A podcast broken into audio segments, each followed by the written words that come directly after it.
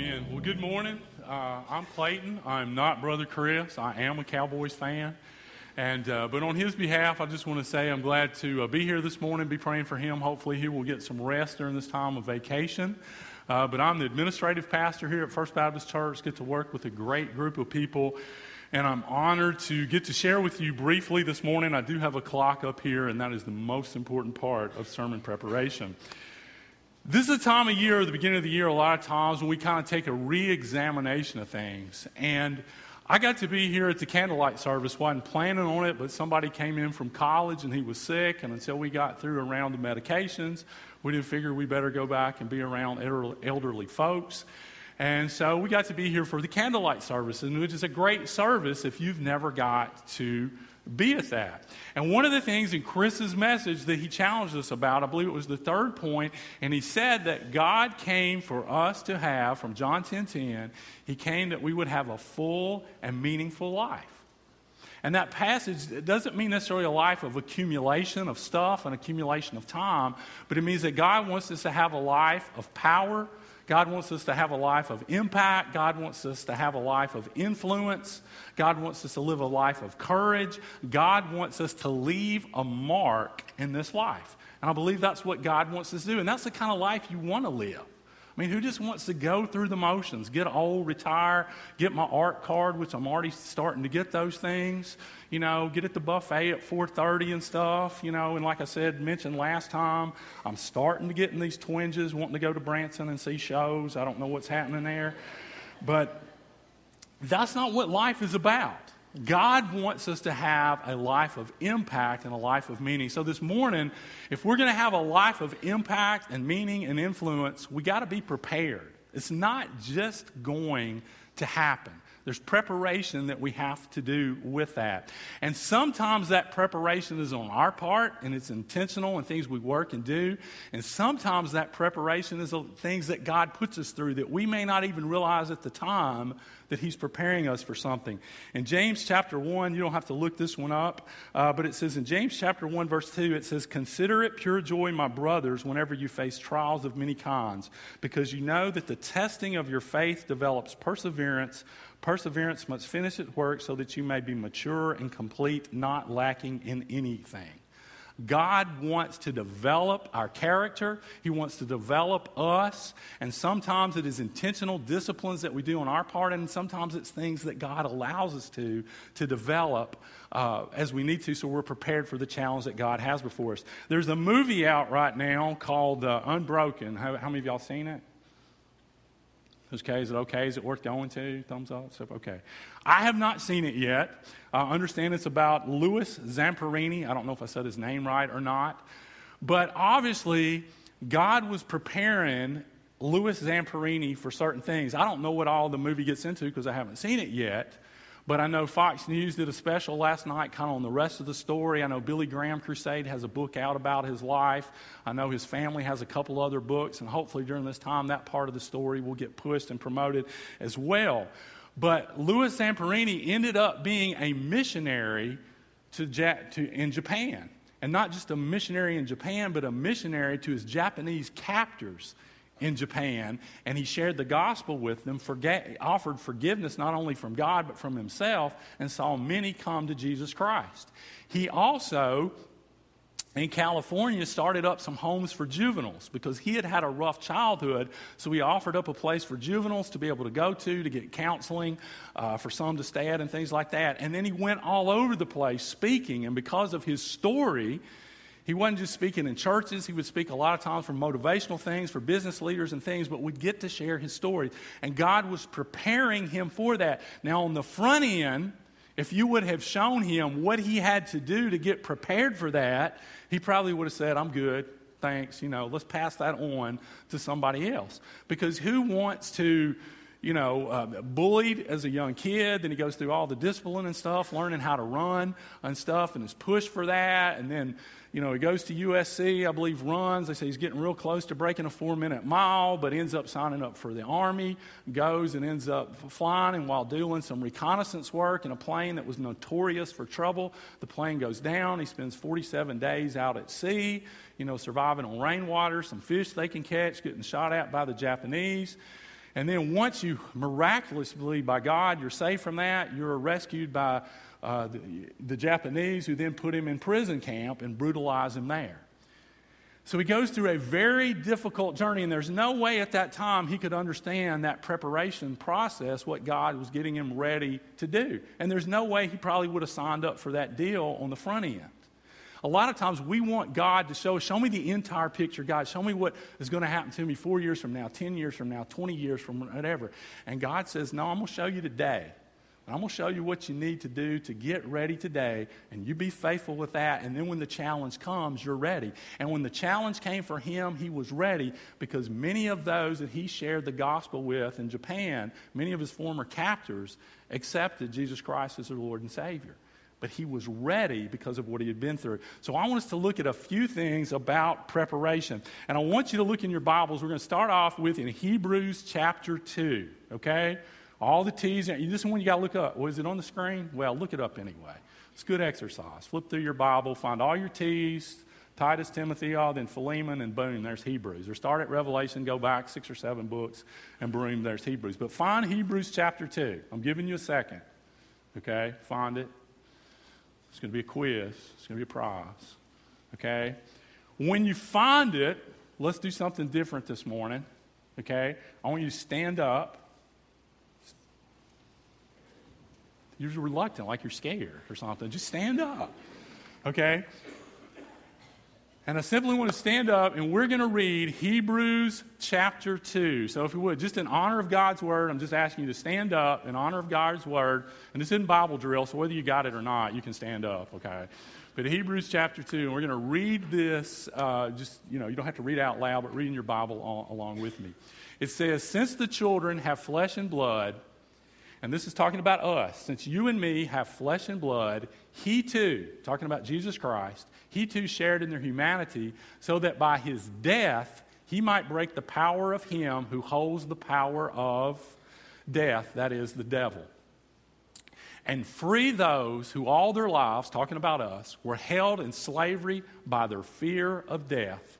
For surely it is not angels he helps, but Abraham's descendants. Again, that's us for this reason, he had to be made like them. Christ was made like us, fully human in every way, in order that he might become a merciful and faithful high priest in service to God and that he might make atonement for the sins of people. He might become the sacrifice that would make it possible for us to have relationship with God. And then being made like us in every way, he is able to relate to us. He shows us how to live, how to react, how to love, and how to care for other people's. Good job. You can sit back down. But Jesus Christ came. During Christmas, we read the story of Christ on the Christmas Eve service. Chris shared from Luke chapter 2 about the birth of Christ. What I want us to look at today is post birth. What happened post birth? What happened between birth and the year 30? We don't get a whole lot but we probably get more than we do on most people's birth. We get a little bit in the Bible about Jacob and Esau. We get a little bit about Samson. We get like a sentence about John the Baptist. You know, we get a little bit, we don't get a whole lot, but we get a little bit about Jesus Christ between birth and between 30 and the reason 30 because at 30 that's when you could be you could become you know full-fledged into uh, as a rabbi. It's also as a jew you were considered a full-fledged adult with all privileges. So that's why he started his ministry at 30 but it's not like he wasn't doing anything in between there.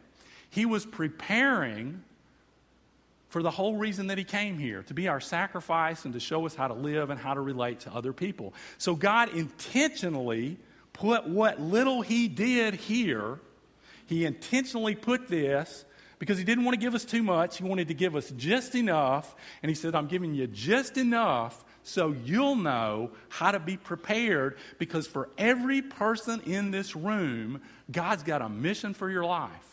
He has got a challenge. He has got a way that He wants to take your life and use it for influence, for impact, for power, for courage, for challenge, for change that nobody else can do. He has a specific plan for your life, and it's important that we embrace it and we get prepared for it. Again, the tendency, especially with younger folks, college folks, young adults, is we want to run ahead, show me what's out there. And that's why so many times what we see is between 18, 17, 18, and the late 20s, a lot of people drop out of church. It's a good strategy by Satan. Here you are making some of the most important decisions you will ever make in your life about career, about marriage, about where to live, your first financial decisions, and things like that. And God kind of gets put on the back burner. And God needs to be out front. And what happens a lot of times, people get married, they get married a few years, they have a kid or two, and then they start coming back to church. And that trend has gotten later and later and later every generation. And they think this generation will be the first one where less come back to church. Uh, in the past, you know, more came back that did. Now they think less will come back than before. So it's very important that God's got a plan and a purpose for your life. And don't say, well, when I get all my ducks in a row, when I get through my whatever it is I'm studying in college and work and get some stuff stayed up and get my life, then I'll, then I'll bring God back into the stuff. You need Him in your life right now in this preparation process. And don't think this is just for young people because you know if you read the Old Testament, God did some amazing things through some young folks. Caleb, 85. Joshua, somewhere in there between 80 and 85. Abraham, Sarah. I hope several of you have Sarah experiences. Uh, you know, there's some amazing things that God did with some people, Moses, later on in life. So it's important that we're prepared. And I want you to see three quick things about preparation this morning from those early years of Jesus Christ. The first thing that I want you to see this morning is about the importance of faithfulness faithfulness. In Luke chapter 2, and everything we're taking this morning from this point forward is from Luke chapter 2. And in Luke chapter 2, verse 21, and it'll be on the screen, we see Mary and Joseph post birth of Jesus Christ. So they've just had this experience, you know, uh, in the stable, in the cave, wherever it is. They've had the birth of Christ. Circumstances are getting a little bit scary. And what do they do? Mary ponders things in her heart. How's this all going to play out? She's heard these words from Anna and from Simeon, you know, about uh, who this child is and the great things that are in store and there's suffering involved. And she doesn't understand it all. And she would like to see the big picture, but she doesn't. So what do they do? What they do is they're faithful with what God has showed them to do right at that moment. In Luke chapter 2, it said, God has not called us to. Oh, I'm reading the wrong thing. On the eighth day, when it was time to circumcise the child, he was named Jesus, the name the angel had given him before he was conceived. When the time came for the purifications rites required by the law of Moses, now there was a 40 day period after the birth of Christ where they kind of kept the mom and the baby uh, they were considered unclean, but it was basically a way to protect the mom and baby from catching uh, something. So there was this purification period required by the law of Moses. Joseph and Mary took him to Jerusalem to present him to the Lord. As it is written in the law of the Lord, every firstborn male is to be consecrated to the Lord and to offer a sacrifice in keeping with what is said in the law of the Lord a pair of doves or two young pigeons. So this shows kind of their economic state because this was kind of on the low end of the sacrifices. And then in verse 39 it says, that when Joseph and Mary had done everything required by the law of the Lord, they returned to Galilee, so their own, to their own town of Nazareth. Mary and Joseph didn't know the whole picture. They didn't know how the whole story. They didn't know how this was all going to play out. They wanted to know that. It would have been such a, they would think, a comfort. All they knew is they'd been given these messages from angels. And they knew in the law of Moses that they were supposed to, on the eighth day, circumcise. They were supposed to go through the purification period. They were supposed to name him Jesus. And everything that was required to do that they knew of, they did. Guys, in preparation, what you need to be doing right now, today, is exactly what you already know to do. We get so concerned about what's out there and what's next that sometimes we forget God's already given you a whole bunch of stuff that you already know what to do. And the question you have to ask is, what am I doing with it? Joseph and Mary didn't see the big picture, but they knew here's by the law what we're required to do. You know, as a believer, you're supposed to be spending time in relationship with God in prayer and Bible study. You know you're supposed to be developing the fruit of the Spirit in your life love, joy, peace, patience, kindness, goodness. You know you're supposed to be not forsake the assembling of yourselves together. There's a lot of things that you already know. And the thing that you have to ask yourself this morning am I being faithful to what God's already shown me to do? Because God's not going to show you what's next you're not going to be ready for that mission, for that preparation, for that challenge if you're not being faithful to what God has showed you today. There's a parable in Scripture where it talks about the talents, and he gave one, one, one, one talent, one two, and one five. And if you remember, the guy with one talent went and buried it and didn't do anything with it. So God took it away from him. And the thing is, God has entrusted you guys with some talents. He has entrusted you guys with some wisdom and some guidance from Scripture. And the thing you've got to be honest about this morning is what am I doing with what God has already shown me? And I bet right now, if I said, get out a piece of paper and I want you to write down three things right now that you know without a doubt, with certainty, that God's telling you you need to do, you could probably write three, four, five. I know I could write down right now, and God would say, Chris has challenged us in staff meeting. He says, You know, when the great revivals happened, the preachers for those great revivals, the ministers were praying on average of two hours a day. And so I know I've been challenged in my prayer life. The thing is, what am I going to do about it?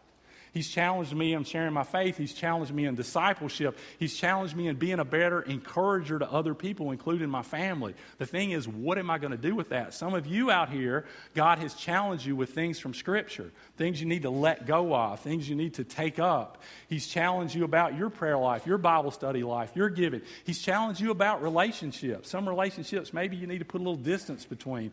Some relationships where you need to be a greater influence in but He has challenged you in some areas and you already know, and you're never going to know what's next unless you're faithful to what God has already given you. Joseph and Mary were faithful to the only thing that they knew to do at that time, and so that's exactly what they did. So it's important this morning, ask yourself, examine yourself. If you're going to be ready for the challenges that God has got before you, are you being faithful with what God has presently entrusted to you. The second thing, if we're going to be prepared, is we got to be teachable. Now, we get a pretty long section of, of passages here, and in these passages, beginning in verse 41, we kind of get Jesus' journey, uh, his family's journey uh, to the temple when he was a boy. And it says every year, Jesus' parents went to Jerusalem for the festival of the Passover. Now, Jews were, were supposed to go to three festivals Passover, Pentecost, and to the Feast of Tabernacles. But the problem with the dispersion of the Jews with the Roman occupation, that just wasn't realistic for most. So most made a goal they wanted to go one time in their life. Now, Jews within 15 miles still were expected to do that if they could, but most Jews would try and maybe, if they were in three or four days' journey, as Joseph and Mary were, to try and make that journey maybe one time a year. So once a year, it says, you know, that every year that they went, it's kind of their practice, they were accustomed, they went. And the key thing about this and being teachable, this was the feast of, of Passover. Jesus is the coming Messiah. Jesus is the fulfillment of the Passover. So during these teaching times, because remember, although he is fully God, he is also fully man. So he has laid his all uh, his omniscience, knowing everything, aside to be fully man and to, to learn. And so they would go every year. So his parents are putting him in opportunities and situations where he can teach and grow and learn. And many believe that this was the time, he's 12 years old, when the light kind of came on for him, that I'm the fulfillment of the Passover. I am the Son of God. God has a mission on my life, but his parents were putting him in situations where it was teachable. In verse 42, it says, When he was 12 years old, they went up to the festival according to the custom. At 13 is when you kind of became a son of the law, or nowadays you'll hear a lot of people talk about having their bar mitzvah. And during that time, you were expected to understand the law, follow the law, know the law to a certain degree. And so 12 was kind of a key year before that when you started going through the process and reading and preparation. So they took him down there to learn. And it said after the festival was over, while his parents were returning home, the boy Jesus stayed behind in Jerusalem, but they were unaware of it. Thinking he was in their company, they traveled on for a day, then they began looking for him among their relatives and friends. Now, you might think, how does this happen? Well, more than likely, it is a large group that's going from Galilee. A lot of times, large groups would go for safety, but a lot of times, large family groups would go. And this was a good time of fellowship. It was a good time of teaching because as they went along, they could teach about the Passover. They could teach about as the Israelites left Egypt and they went and faced the Red Sea and the time wandering in the wilderness. So it was a teaching time. So large groups would go. And many times, the women and the children would be up front, and the fathers and the younger guys would be kind of towards the back. So you know, he's 12 years old. He's fifth, sixth grader. We have never to this day in church known what to do with fifth and sixth graders. We don't know to put them with the children. We don't put them with the youth. We don't know. If you first come to a church and join, a lot of times, you know, we'll go fresh meat and we'll go make you work with the fifth and sixth graders and then just hope you don't leave. But it's so Jesus is in that age. So is he, you know, so there's, was he up with the children? Is he back with the youth? They don't really know where he's at. Um, so they come at the end of the day, and the family groups a lot of times would gather back together, and they gather back together. Where's Jesus at? I thought he was with you. I thought he's with you. All right. Has anybody in here ever been left or lost or done that to a child? You know, I used to leave my children at church all the time. I'd go home where I don't know where they're at, and they're, I'd left them back at church. On youth trips, I think, and this will be comfort to you that have youth and stuff. I think I've left three kids at youth trips at various places. Left a parent one time, but he probably needed leaving. Uh, anyway. But, you know, it happens sometimes, not intentionally, but, but it happens. So, anyway, when they didn't find him, they went back to Jerusalem to look for him. Now, they probably went a day out. It'd be like us loading up today and we're walking to Haughton with the ladies in front. Okay? So we go from Galilee to Jerusalem, we go to Haughton. And then after spending some time there, the next day we walk back to Minden. We get to Minden, we set up camp, and we're like, oh my goodness, where's he at? So we have to turn and we have to go back to the beautiful city of Haughton. And so, and it says, after three days, they found him in the temple courts sitting among the teachers. So a day out, probably a day looking, a day coming back, and then a third day looking for him. And he was sitting among the teachers. And a lot of the Sanhedrin would come in during this time, and they would kind of set up circles, and you would sit down. They would be elevated a little bit, and they would teach. They would teach during the Sabbaths, they would teach during the time of festivals. And so it was a great time of learning for families because you got to hear these educated teachers that a lot of times in the scattered towns you might not get to hear. And he was listening to them and he was asking them questions, and that was the common Jewish way of learning was asking questions. Today, instead of me sitting up here talking, we would be engaging. I'd make a point, you'd ask a question, I'd do something, and we'd go back and forth. And that was the normal way that they did it. And it said, Everyone who heard him was amazed at his understanding. And this word amazed is a word that's only used a few times by Luke, but it's a word that's associated with the supernatural. I mean, it's like their eyes were bugging out. They were amazed at his understanding and his questions. And in verse 48, it says, When his parents saw him, they too were astonished. You know, they again, this is something supernatural. Where's this coming from? And his mother said to him, Son, why have you treated us like this? Your father and I have been anxiously searching for you. Now, this sounds like they're getting on to Jesus, but they're really not. Okay? Again, you don't have context, which is the bad thing about social media. You know, you don't, you don't, what was their voice inflections? What was their facial expressions and things like this? It's been translated through a couple of languages. It's just more like we were worried, we were scared, we were concerned. And here is a key thing. She says, Your father and I, referring to Joseph, we're looking at you. Here's a key thing. Jesus in verse 49, why were you searching for me? He asked. Didn't you know I had to be in my father's house? That is the first recorded words of Jesus in Mark, maybe the first recorded words in the gospel. And he says, I'm in my father's house. You've for years told me Joseph's not my father. You've told me the circumstances of my birth. You've told me the words of Anna and Simeon, and I get it. God's my father, and I'm in his house. And I've got a mission on my life, and I want to sit and I want to learn from him, and I want to learn who I am and what God's called me to do he had a teachable spirit. His parents put him in teachable situations, and he had a teachable heart and a teachable spirit. And because of that, again, he's setting the example and standard for us, and God was preparing him for a mission later. And he tells us if you want to be prepared, you've got to be faithful what you already know, but then you've also got to be, have a teachable heart for the other things that I want to teach you so you'll be ready for what's ahead. Now, here's the last thing. The last thing is we got to be obedient. in verses 40 and 51 and 52. You know, Jesus, you know, hey, look, I'm the Son of God. I've gotten it. I've got a big mission ahead of me. I'm going to stay here and learn. Now, what does he do? In verse four, uh, 40, it says, or some verse in there, it basically says, And the child, child grew and became strong. He was filled with wisdom, and the grace of God was on him. It also says that he went back with his parents uh, to Galilee. So he was obedient. He goes back between the ages of 12 and 30. He lives with his parents in Galilee. He lives under their authority. He learns to be a good carpenter from Joseph. He takes care of his mother. Sometime between here, Joseph dies because we don't hear of him uh, in his ministry years and certainly not at the crucifixion. So, so, so Jesus is taking care of his mom, being a good son. He's becoming a good carpenter. He's being obedient. This is what God's called him to do. He is building a good reputation. In verse 40, where it says that, the child grew and became strong. This is a passive learning.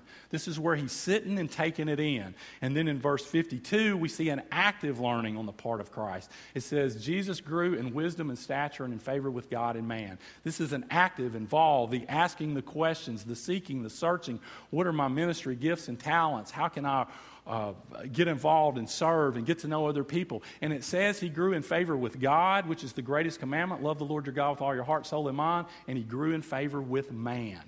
And that's huge, okay? If we're going to follow God, we got to be obedient.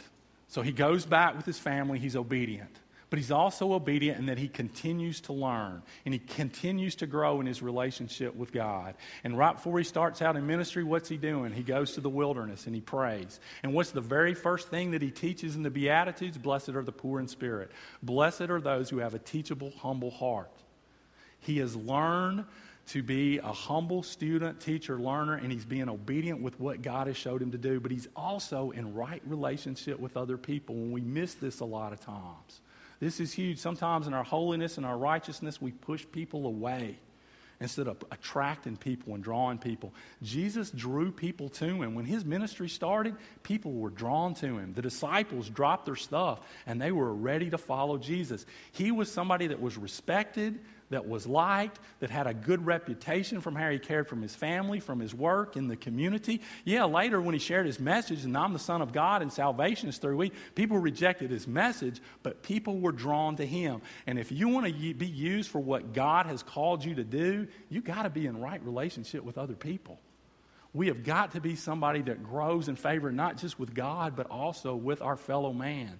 Because when we're in that situation, then God will bring people into our life that we can love, we can encourage, and we'll have the opportunities to share our faith with.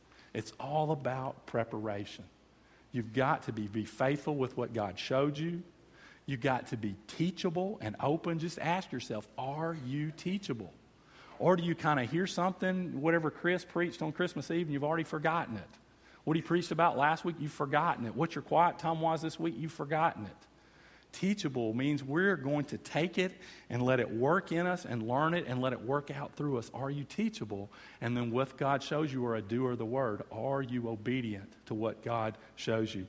Uh, there's a story by John Maxwell, and John Maxwell talks about he was in a situation where I don't know if it was him or he's telling the story, but he's a motivational speaker and he was talking about fly, a group flying in an airplane. And they were coming in for landing in a private jet and they'd just been on occasion. They were very joyous, very excited, and they're coming in for a landing and all of a sudden a wind shear catches them and the wind shear just drops them and they can just feel like they're dropping. And actually, the wheels of the airplane, the, the pilot's trying to land it and they barely touch the, the runway and they know this is not going to be good. But then all of a sudden, the pilot thrusts the jet back and it takes back off. And they come back around, make another loop, and they land safely. And they go from this, where they were at this euphoria to this, like, is this the end? And when it lands, they're clapping, they're applauding. As he's, one of the guys is exiting the plane, he says, Thank you so much for what you did. When did you make that decision to take that plane back off? And he said, 15 years ago. And he said, 15 years ago, when I started being a pilot, I thought of every potential scenario and situation that I could be in and how I would handle that. And then I regularly reviewed that. The importance of preparation so when that moment comes, you're ready. Be prepared because God wants you to have a full and abundant and impactful, not a boring, dull, go through the motions, you get old, you die. God wants you to have a life of impact and influence but it starts with preparation. Let's pray. Father God, thank you for loving us and caring for us. Thank you for the gift of Jesus Christ that not only came to be an atonement for our sins, but Father, He came to show us how to live. Father, He came. He didn't need to be prepared for ministry, but Father, He came as an example for us for how we're to be prepared for ministry. So, Father, today, help us to be honest with ourselves. You've already shown most of us in here things about our lives. Are we being faithful with that? Father, there's things you want to teach us and show it, but do we have teachable hearts? Are our hearts hard? Are they crowded? Do we let stuff in, but we don't let it go very deep? Are we teachable? And Father, with what you've shown us, are we obedient? Wherever you say to go, whatever you say to do, are we willing to follow? Father, when we have those attitudes, you can use us for great things. And then, Father, also, we pray today for anyone that doesn't have a relationship with you because they can't have a full and meaningful life apart from a relationship with you. And Father, today, if they don't, our prayer is that they would receive that love, that joy, that peace, that forgiveness that only you could provide. Father, thank you for loving us and caring for us. I thank you for each person in this room and for the amazing plans that you have for their lives. In your holy name we pray. Amen. You can stand.